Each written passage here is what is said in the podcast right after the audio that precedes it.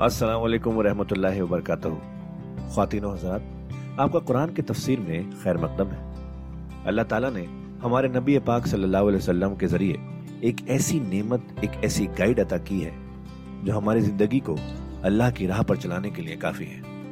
और वो गाइड है कुरान मजीद। हम सब ये तो जानते ही हैं कि कुरान पढ़ना कितना सवाब का काम है, कितनी नेकियाँ मिलती हैं, और हो भी क्यों ना अल्लाह के अपने अल्फाज जो है पर क्या हमने कभी ये रुक कर सोचा कि कुरान को समझ कर पढ़ने की भी ज़रूरत है? इसलिए हब हब पर आपके लिए लेकर आया है एक ऐसा पॉडकास्ट जो कुरान की तफसीर समझाने में मदद करेगा। इस पॉडकास्ट का नाम है तफसीर कुरान विद डॉक्टर इसरार अहमद। तो आइए हम सब मिलकर डॉक्टर इसरार के ज़रिए की गई इस कुरान की तफसीर को सुने और अल्लाह की राह पर चलने का वादा करें। अम्मा बाद फ़ाउज़बिल्लिमिनशैतानरजीम बसमीम वलक़द अखजना आल फ़िरौन बिस्सिनीन व नक्सी मिन समरात लअल्लहुम यज़्ज़क्करून सदक़ल्लाहुल आगे बढ़ने से पहले दो बातों की वजाहत हो जाए एक तो तसीह करनी है मुझे इस बात की कि हज़रत मूसा आसमाम जब नबूत से सरफराज होकर मिस्र वापस आए हैं तो उस वक्त जो बादशाह था फिरौन, वो असल में उस बादशाह का बेटा था जिस बादशाह के ज़माने में कि ये बच्चे की हैसियत से दरियाए नील से बाहर निकाले गए थे और जिसकी गोद में गोया के पले थे। वो फिरौन भी अभी ज़िंदा था, बूढ़ा हो चुका था। लेकिन उसके हज़रत मूसा सलाम के महल में आने तक तो कोई औलाद नहीं हुई थी, बाद में उसे भी अल्लाह ने एक बेटा दिया। और अब वो बेटा जवान था, और वो बेटा जो है हज़रत मूसा सलाम के साथ महल में पला बढ़ा था, बिल्कुल ऐसे जैसे भाई होते हैं। तो उसके दिल में भी मोहब्बत बहुत थी, गोया कि हज़रत मूसा की हैसियत बड़े भाई की थी और इस फिरौन की, जिसको अब उस बाप ने तख्त से दस्तबरदार होकर अपना ज़िंदा होने के बावजूद सारे उमूर सल्तनत जो है तफीज कर दिए थे अपने इस बेटे को। इसके दिल में भी मोहब्बत थी और उसने भी कत्ल करने से गुरेज किया। दूसरी बात, जो आखिरी आयत थी पंद्रहवें रुकू की, ये हमारे लिए खासतौर पर लम्हा फिक्रिया है मुसलमाना ने पाकिस्तान के लिए, कि हमने भी तहरीक पाकिस्तान जो चलाई तो हिंदुओं के गलबे के खौफ से, कि अगर हिंदुस्तान एक वहादत की हैसियत से आज़ाद हुआ, और जो जदीद दुनिया का जमहूरी उसूल है, वन मैन, वन वोट तो हिंदू जो है इतने गालिब हो जाएँगे कि हमें दबा लेंगे, हमें एक्सप्लॉयट करेंगे। हमारी तहजीब, तमद्दन, दीन, मज़हब, अकीदा, जबान, हर चीज़ को बर्बाद करेंगे। तो अल्लाह ताला ने हमें उस तहरीक पाकिस्तान में जो भी हमने कोशिश की, उसमें कामयाबी दी।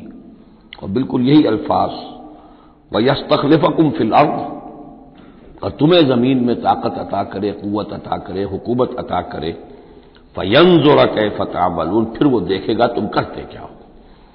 तुम्हारी रविश क्या रहती है? तुम फिर क्या तर्ज अमल इख्तियार करते हो? तुम वाकता अल्लाह के बंदे बनते हो और अल्लाह ही की हुकूमत कायम करते हो?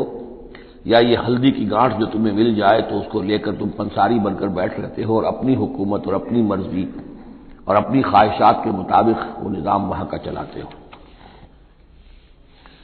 वलकद अखजना आला फ़िरौन वही कानून जो कि सूर्य नाम में भी आया था सूर्य आराफ में भी, जब हज़रत मूसा आल फ़िरौन की तरफ़ आए तो अब ये जो रद्दोकदा वहाँ शुरू हुई तो इस दौरान में अल्लाह ताला ने कौब फिरौन के ऊपर बहुत से छोटे छोटे आजाब भेजने शुरू किए, ताकि वो होश में आए, जागें। वलकत अखसना आला फिरौन और हमने पकड़ा फिरौन वालों को बिसनीना बार बार कहत आ रहे हैं। वह नक्सिम समरात और फ़सलों की तबाही से। लाहम यजक करून शायद के वो नसीहत पकड़े। फैजा जात हमल हसन तो जब भी कभी दरमियान में हालात बेहतर हो जाते थे, अच्छी सूरत हाल होती थी, कालू लना हाजी, वो कहते थे, ये तो हमारे लिए है ही, हमारी मेहनत का, हमारी प्लानिंग का, हमारी बसाई का, हमारी जद्दोजहद का समरा है। वहीं तुसिब हम सैयत और जब उन्हें कोई तकलीफ़ आती थी या तय अरूब मूसा व मम्बाहू तो उसे समझते थे कि ये मूसा उसके साथियों की नहुसत की वजह से है। अला इन्नमा तायरहम इन आगाह हो जाओ कि उनकी नहुसत, उनकी शूबी किस्मत जो है वो अल्लाह के हाथ में है। वलाकिन अक्सर हम लायालमून लेकिन इनकी अक्सरियत इल्म नहीं रखती, समझते नहीं। वकालू महमा तातना बिही मिन आयतिन तस्हरा ना बिहा। और वो कहते थे बहुत ही चैलेंजिंग अंदाज में कि मूसा कि तुम अपने जादू के ज़ोर से हमारे ऊपर जो जो चीज़ें ला रहे हो, जो मुसीबतें ला रहे हो, ताकि तुम हम पर जादू करो। फमा नहन लका बे मोमिन तो इसके बावजूद हम साबित कदम हैं, साबिर हैं, हम अपने अकायद पर, अपने निज़ाम पर जमे हुए हैं, हम आपकी बात मानने वाले नहीं हैं।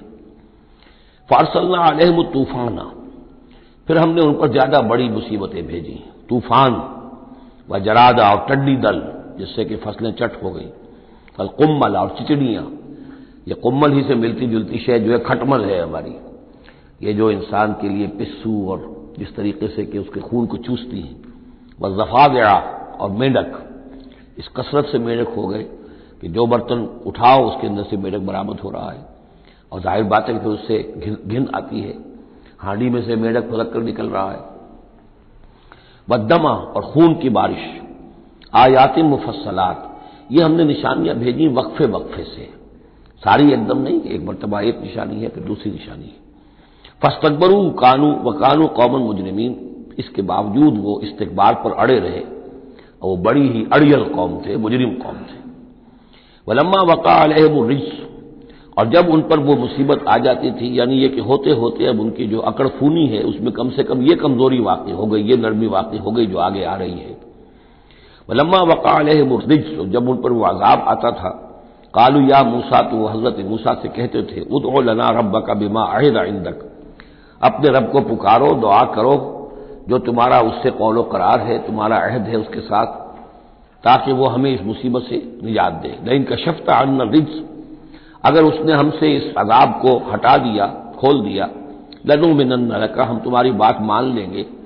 ये ईमान के साथ जब लाम आता है तो उसके मानी वो ईमान एक अकीदे वाला ईमान नहीं होता। मान लेंगे, तुम्हारी बात मान लेंगे। एक है ईमान बे के साथ। आमन तो बिल्ला व मलाय करते ही व कुतुब ही तो बा के साथ जब आता है, पूरे वसूख के साथ, यकीन के साथ, गहरे एतमाद के साथ, और एक है किसी की बात सरसरी तौर पर मान लेना तो वो फिर ईमान लाम के साथ होता है। लनो मिनन न लका, हम आपकी बात मान लेंगे। वलनु सिलन न मार का बनी इसराइल, और आपके साथ हम बनी इसराइल को इस मुल्क से जाने देंगे। असल में वो क्यों नहीं जाने देना चाहते थे? इसलिए कि उनके लिए वो बड़ी ही चीप लेबर थी। उनके गुलामों की हैसियत थी। और बड़े बड़े भारी काम इनसे करवाते थे। एहराम मिस्र की ताबीर में न मालूम कितने इसराइलियों की हड्डियाँ जो है वो दफन है।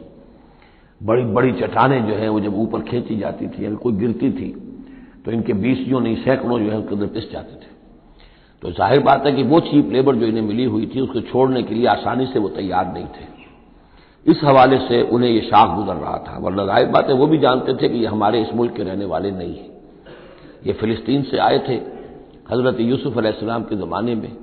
लेकिन जैसा कि मैंने अर्ज़ किया आपसे पहले कि इब्तदा में उनको लिए वहाँ बड़ी आवभगत रही, बड़े ऐश रहे। वो पीरजादों की तरह उनका एहतराम किया गया।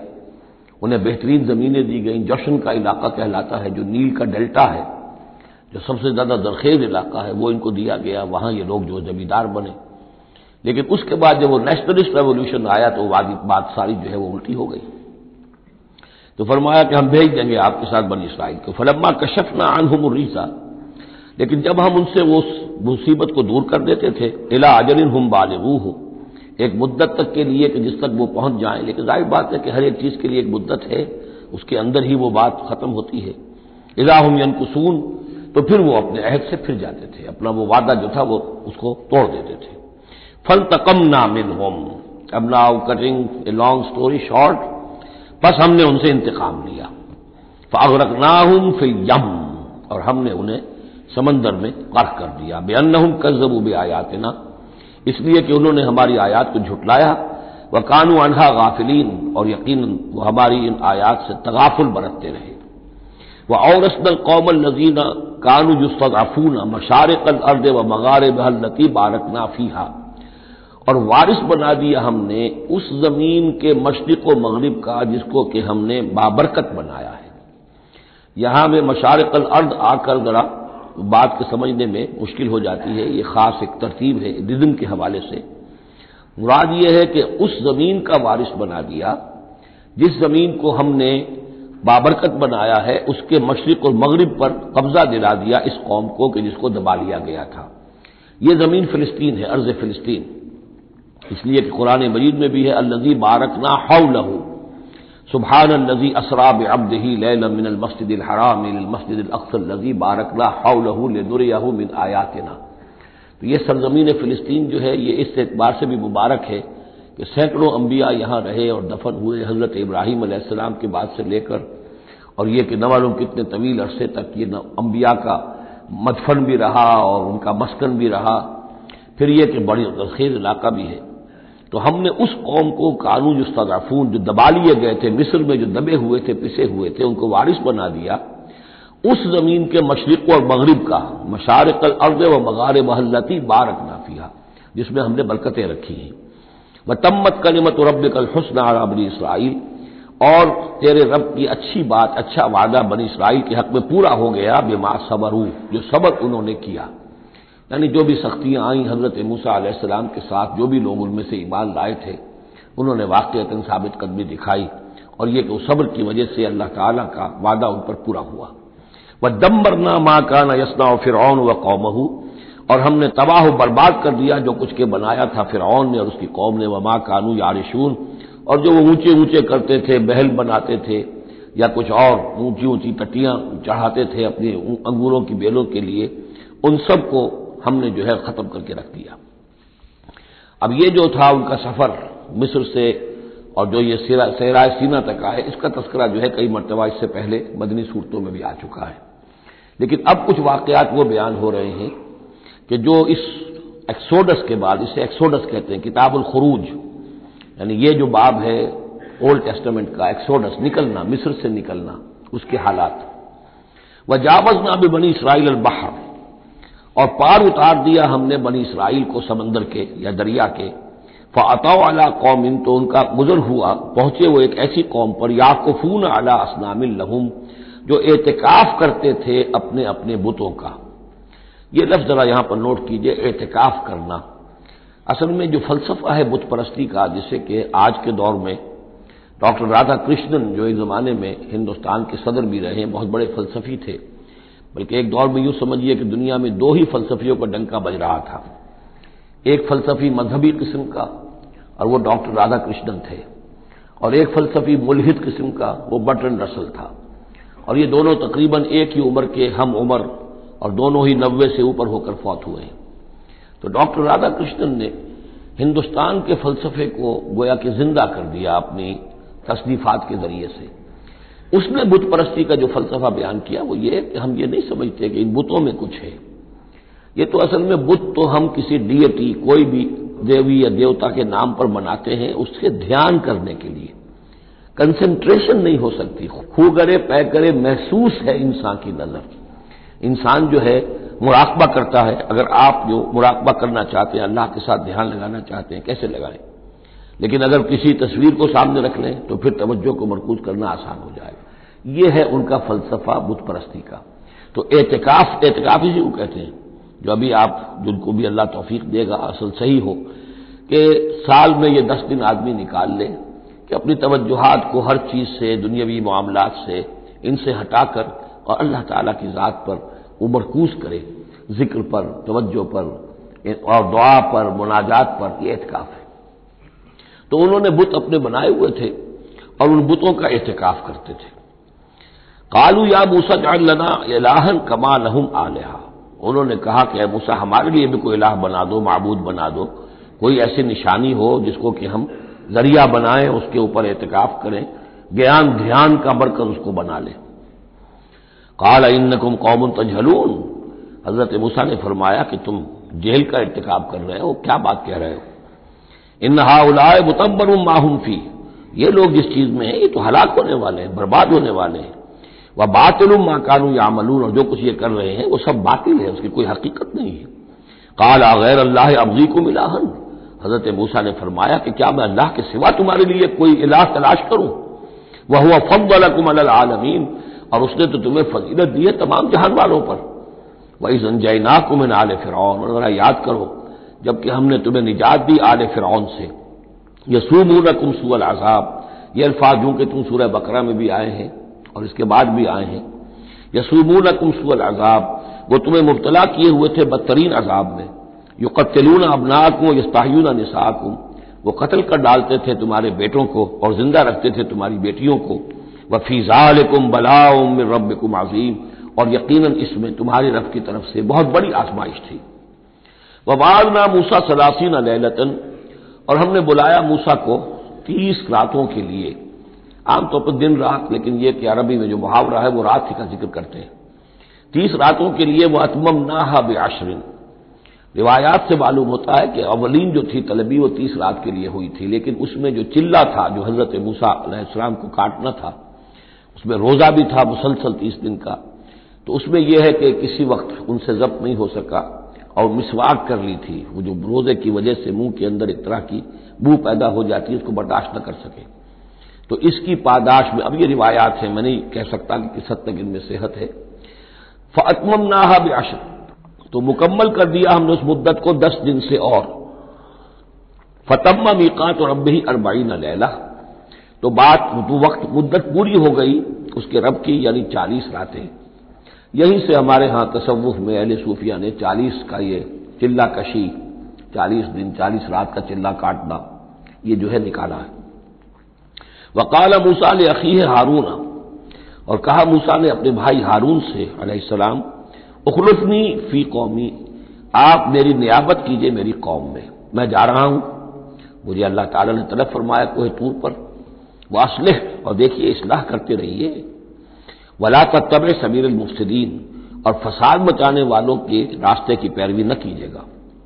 वलम्मा जहाँ मूसा ने मी कातना और जब मूसा पहुँचे हमारे वक्त मुकर्र पर वह कल्लमहू रबहू और उनसे कलाम किया, उनके रब ने, काल रब अरनी अंदूर लैक उन्होंने दरखास्त की, परवरदिगार, मुझे अपना दीदार अता फरमा। मुझे दिखा कि मैं तुझे देखूँ। काल अलन तरानी। अल्लाह ने फरमाया, तुम मुझे हर दिन नहीं देख सकते। वला कि इंदुर जबल। लेकिन जरा उस पहाड़ को देखो। फिर इस इस्तकर्रा मकान हो अगर वो अपनी जगह पर खड़ा रह जाए, बर्दाश्त कर जाए हमारी तजल्ली को, फसौफ तरानी तो तुम भी सोचना कि शायद हमें देख सको। फलम्मा तजल्ला रब हो जबल, जब अल्लाह ने अपनी तजल्ली डाली पहाड़ पर। अब ये जली कहते रोशन चीज़ को, जली शय रोशन। तजल्ली, ये बाब तफाउल है, किसी शय का खुद रोशन हो जाना।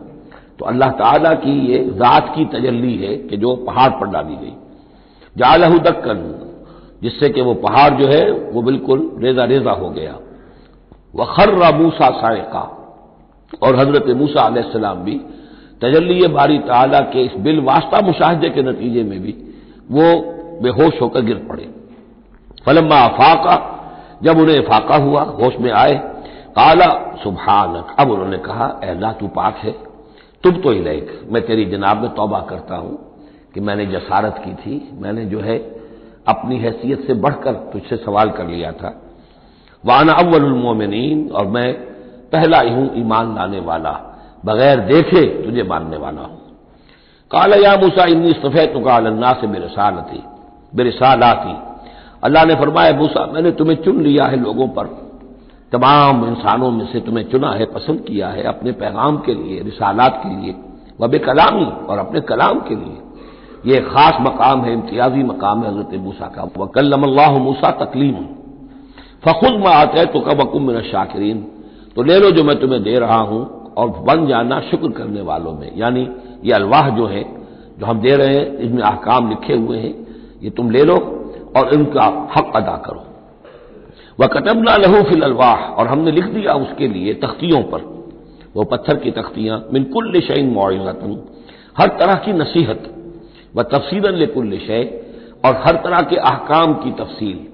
यानी जो बुनियादी अहकाम है मोटे मोटे अहकाम है। यूँ समझिए कि वो दर हकीकत एक तरह से डेंजर सिग्नल्स हैं। अगर आप किसी पहाड़ी रास्ते पर जा रहे हो तो जगह जगह आपको निशानात मिलते हैं कि जरा यहाँ बच के गुजरना। तो शरीयत खुदाबंदी जो है, वो भी दर हकीकत इंसानी तमद्दन का जो पेचीदा सफ़र है, उसमें डेंजर कॉशन है डेंजर सिग्नल है। यहाँ इससे जरा दूर रहना, इससे जरा हटकर रहना। उसके अंदर अंदर आदमी जो है, वो अपनी मेहनत करे, कोशिश करे, जद्दोजहद करे। वो बाहत के दायरे के अंदर जो भी उसका है चॉइस उसको इख्तियार कर ले। लेकिन जो मुहर्रमात है, वो हदूद है। दिल का हदूद फला तकरबूहा। तो शरीयत की जो आसमानी शरीयत है, असल बुनियाद यही है कि ज़िंदगी के हर गोशे से मुतालिक चंद मोटे मोटे अहकाम दे दिए। उसके अंदर जो है, वो खुला छोड़ दिया इंसान को कि अब इसके अंदर अपनी समझ से, अपने इश्तेहाद से, अपनी कोशिश से, अपनी अकल को बरुए कार लाकर काम करो। वकतमना लहू फिल अलवाह मिनकुल्ल शईन मोइजतन व तफसीन कुल्ल शई फखुजहा बेकुवतिन तो है मूसा, इसको थाम लो मजबूती के साथ। व अमुर कौम का और अपनी कौम को भी हुक्म दो। या खुजूब अहसन कि वो इसे पकड़े, इसको इसको थामे, इसकी बेहतरीन सूरत के अंदर। इसके मुराद क्या है? कि हर मामले के अंदर दर्जे होते हैं। आपको एक चीज़ बताई जा रही है, उसमें एक दर्जा ऊँचा है, एक उससे कमतर है। आप ऊँचे से ऊँचे दर्जे की तरफ़ आने की कोशिश कीजिए। यही बात जो है मुसलमानों से भी फिर कही गई है। आखिरी पारों में हम देखेंगे चलकर कि वो लोग कि जो कलाम को सुनते हैं यस्तमून कौल फैत तबून अहसना वो कलाम को सुनते हैं, फिर जो उसकी बेहतरीन बात होती है, उसको इख्तियार करते हैं। एक ये होता है, आदमी सोचता कुछ और कमी वाली बात हो जाए ढील हो जाए, रियायत हो जाए चलिए पास मार्क्स मुझे मिल जाए। मुझे फ़र्स्ट डिवीज़न नहीं चाहिए, मुझे सेकंड डिवीज़न नहीं चाहिए, डिस्टिंक्शन नहीं चाहिए, पास ही हो जाऊँ। लेकिन ये मामला दीन में नहीं होना चाहिए। ये मामला दुनिया में करो। दीन में अच्छे से अच्छा आहले से आला। जैसा कि हम पढ़ चुके हैं सूर्य मायदा के अंदर। इजामत तकौ आमनु आमिल सालहात। सुमत तकौ आमनु। सुमत तकौ अहसन। वल्लाबुलमोसलिन है जुस्तजू के खूब से खूब तर कहाँ? क्यों नहीं बेहतर से बेहतर की तरफ़ जाते? जितना आज वक्त लगा रहे हो, दीन के लिए उससे ज़्यादा लगाओ कल। और परसों उससे आगे तुम्हारा कदम पड़ना चाहिए। न यह कि आदमी जो है वो पीछे की तरफ़ देखे। तो खातिन हजरात, ये था आज का एपिसोड। अभी तफसीर बाकी है। पूरी तफसीर सुनने के लिए अगला एपिसोड सुनना ना भूलें। ज़रूरी है कि हम कुरान को पूरी तरह से अच्छे से लफ्ज ब लफ्ज समझें। इसलिए अगले एपिसोड में आपका इंतज़ार है। सुनते रहिए ये पॉडकास्ट जिसका नाम है तफसीर कुरान विद डॉक्टर इसलार अहमद सिर्फ़ हब हॉपर पर।